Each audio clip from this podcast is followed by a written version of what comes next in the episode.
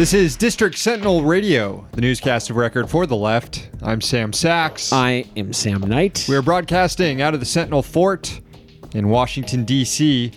Check out the website districtsentinel.com. This is uh, your favorite week of the year here, Sam Knight.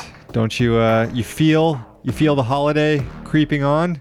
Your favorite day. Bobby Bonilla Day. yes, Bobby Bonilla Day.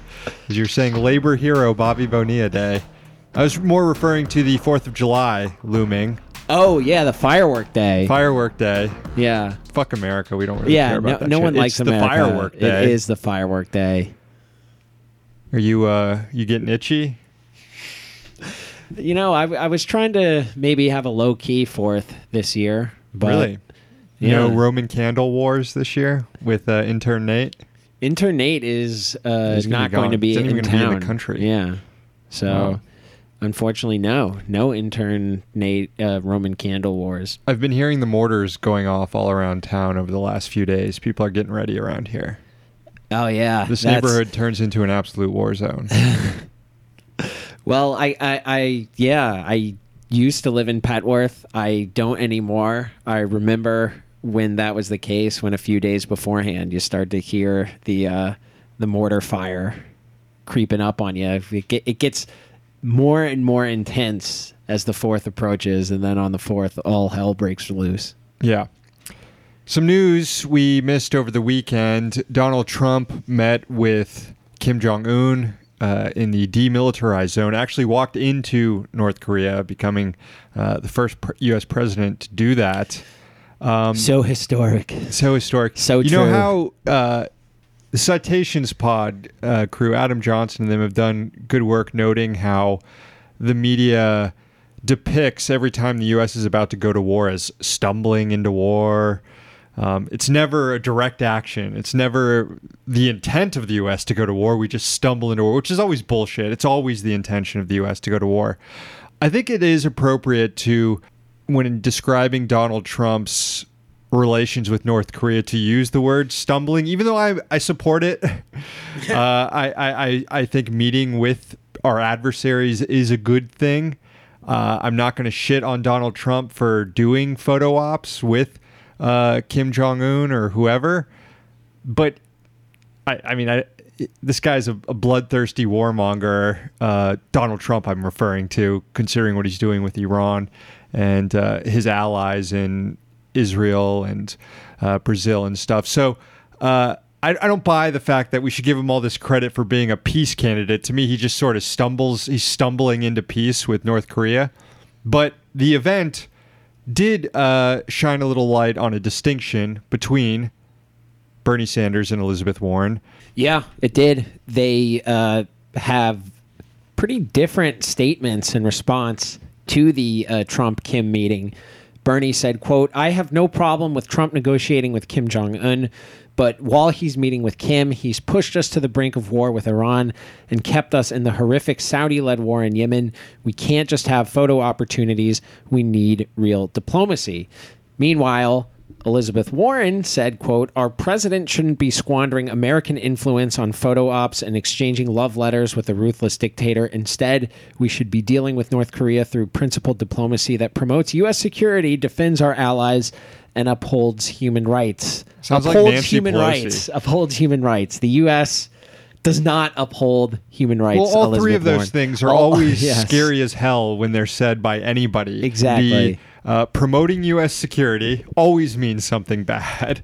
Defending allies always means something bad. Yes. And upholding human rights always means something bad when it is the when it is the pretext for any U.S. military or any U.S. intervention Well, in general. Yeah, uh, th- there is a key exception to this rule, which is World War II, but that is the exception. That is the one exception. And if you look at the totality of U.S. military involvement uh, under these three precepts, it's bad. It's always bad. Yeah, and if you look at uh, a lot of horrible things that have happened around the world, human rights abuses, the U.S. is usually nowhere to be found. I mean, unless they have like started the ball rolling, like in places in Central and South America.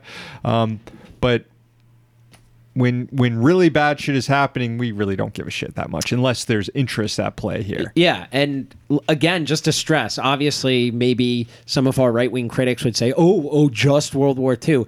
Well, the right wasn't exactly uh, pro the U.S. fighting Hitler in the 30s, and that's where you get your Trumpian uh, "America First uh, slogan from. Although obviously he's he's proven to to do the crazy interventionism uh, too. Anyway, Yeah, no, I think Bernie's uh, statement was dead on here in terms of uh, not attacking the president from the right on this issue, as Warren did, but also highlighting that this president is a warmonger. Just look at what's going on in Iran.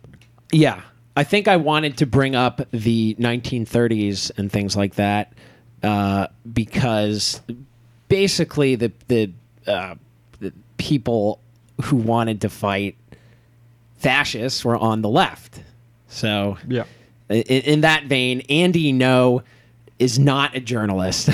and for those who don't know, he's a guy who got his ass beat in uh, Portland, Oregon the other day. He was embedded with uh, street fighting fascists, which is his shtick. He goes around with far right militant guys, uh, and he showed up at this fight and got his ass beat. And he basically his brand of journalism is going around trying to film sign up sheets uh, from leftist activists to get them threats from from far right goons. Uh, he's not a journalist. He's Yeah. ba- he's basically if a Proud Boy joined the uh, cast of uh, Jackass. Yeah, whatever your concerns are about what happened to Andy Ngo, they've already been addressed online by uh, numerous credible people defending Antifa. Just go and look into it before you sound stupid chiming in on this issue. yes.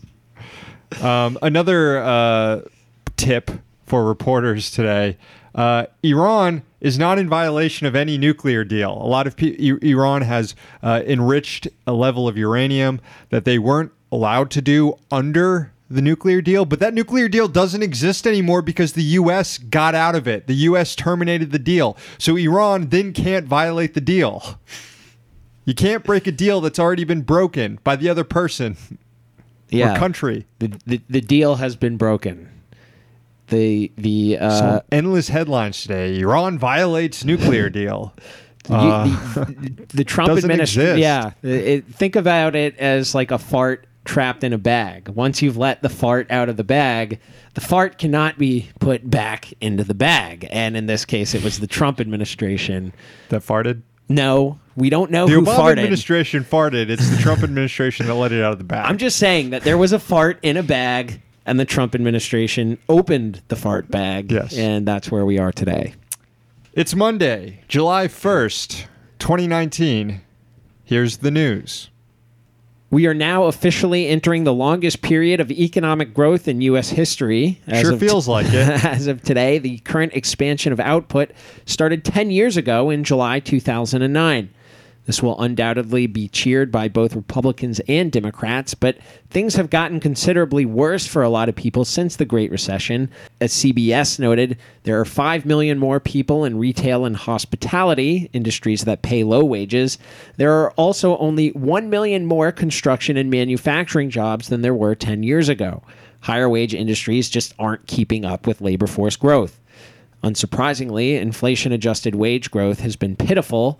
The numbers aren't out yet for June, but preliminary data from May isn't pretty. According to the Bureau of Labor Statistics, real hourly wages are up only 58 cents from July 2009. For non supervisory workers, the increase is only 56 cents. So, in other words, 10 years after the Great Recession, most workers have only received a two quarter raise staggered over the course of a decade. At least it bolsters Bernie's messaging on don't you hate it how things never get better? Two quarters. like, you can't get anything with two quarters. Here's No. what you can get with two quarters at the corner store you can get one and a half of the mini Slim Jims because you can get three for a dollar there. So 50 cents would get you really one because you can't cut the other one in half. They wouldn't let you do that. Or you can get one of those cosmic brownies because they're two for a dollar. You should at least be or able a zebra cake. You can get one zebra cake or one cosmic brownie or one Slim Jim, a O- mini Slim Jim. over the course of the decade. You should at least be able to afford uh, two more frozen burritos. I agree. which would be about I think what four dollars an hour. You should you should get two more burritos per hour. Yeah. Yes. Yes. Just so we're clear. sustenance too. Moving on, some disturbing reporting out of ProPublica today. The outlet revealed a 9,500 member strong Facebook page purported to be comprised of current and former Border Patrol agents who are posting vile images and comments that were racist toward migrants and threatening and sexually explicit toward Democratic lawmakers. The group is called I'm 1015, referring to the code word for apprehending undocumented immigrants.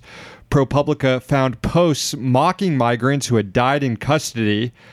Other posts depicted Rep. Alexandria Ocasio Cortez engaged in sex acts with detained migrants, and another image showing similar activity with the president.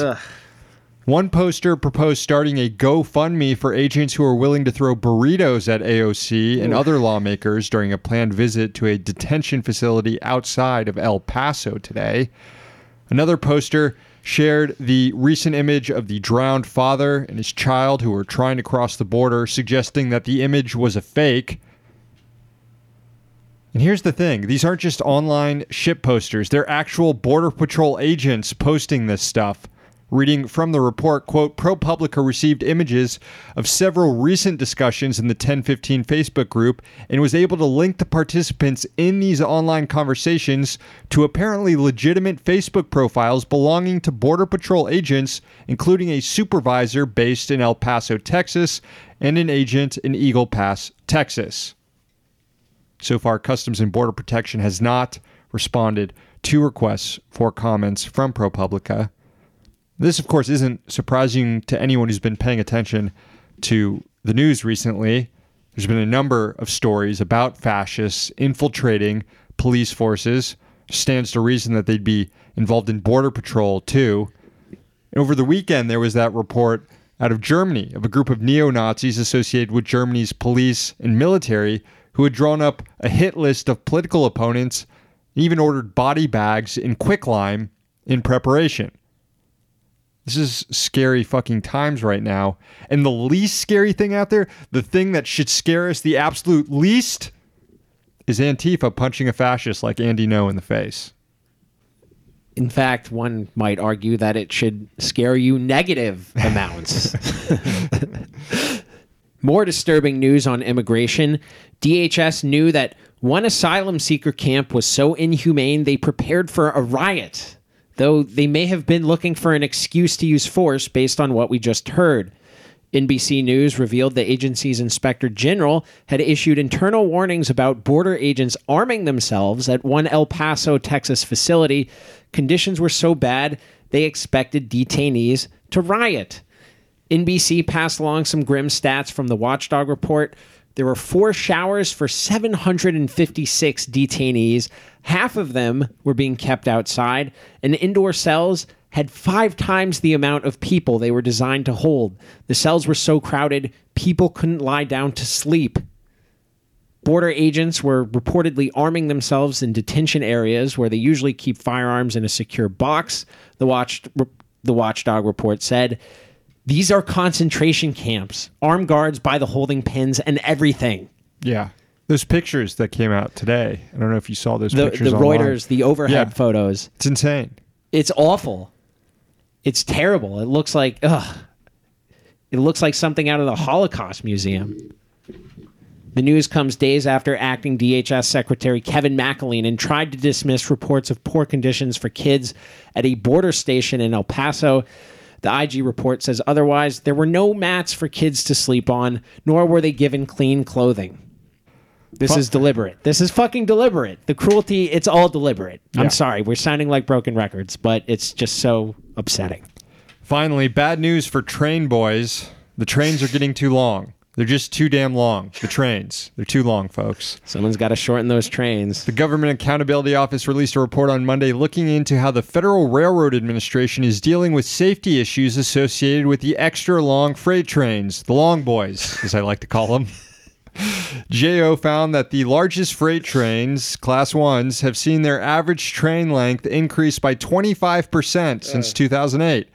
They have an average length of 1.2 to 1.4 miles in 2017. Trains that are more than a mile long as they're going about on the track. Some trains now operate at over three miles in length. The industry claims that longer trains are more efficient for their bottom line. Sure, we can't have high speed rail in this country or anything that would actually be efficient. Instead, we're going to have these slow trains that are just seven miles long, hauling their way across the country. The Federal Railroad Administration is currently looking into the safety trade offs associated with the long boys. But GAO noted in its report that the FRA isn't properly taking into account local concerns with these trains. Community stakeholders are warning that longer trains increase wait times at crossings, and if there's a me- mechanical failure on the track, a long train can split an entire city for hours. That means delayed responses from emergency vehicles and city services. It also increases the likelihood of motorists engaging in risky behaviors around the trains and the tracks.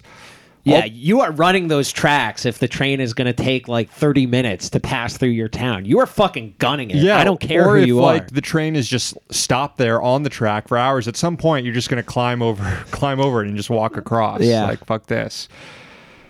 Anyways, uh, all of this happening because some shipping magnate wants to cram as much shit as he can on the tracks. Fucked up. GAO reported that local communities often have trouble communicating with the FRA about their concerns and that the FRA often doesn't disclose its research on safety issues with the public. GAO recommended improvement in both areas. This podcast is very is very pro train but Yes. anti long boy. Yeah, we are not into the long boys. That is your newscast for today. Before we go, we're going to read some poetry for our new subscribers on Patreon, patreon.com slash district sentinel. Five bucks a month get you access to the newscast all week long and some bonus content, and you also get your own haiku written for you and read on air. This is for Aaron. Ding dong ditch again. Antifa rang my doorbell and then ran away. Thank you, Aaron. You to be okay? I don't know. This one goes out to Darren. No rent from roommate. Should be the landlord's problem, but of course, it's not. It never is. Thank you, Darren. Based on a true story, perhaps? this is for Gemma. Mom made the pizza using the special veggies. Mystical journey. Thank you, Gemma. That's what I'm talking about. That's the kind of pizza I like. Finally, this goes out to Julio. Dog's on a poop strike. It keeps eating and eating, but won't take a shit. Thank you, Julio. Ah, yes, a poop strike, otherwise known as constipation. Take the dog to the vet. Fair enough. Thank you, uh, Julio. Thank you to all our new subscribers on Patreon. Again, that's patreon.com slash district sentinel. Call the rant line 202 684 6108. Leave a message. We'll play it on the air, just like this one.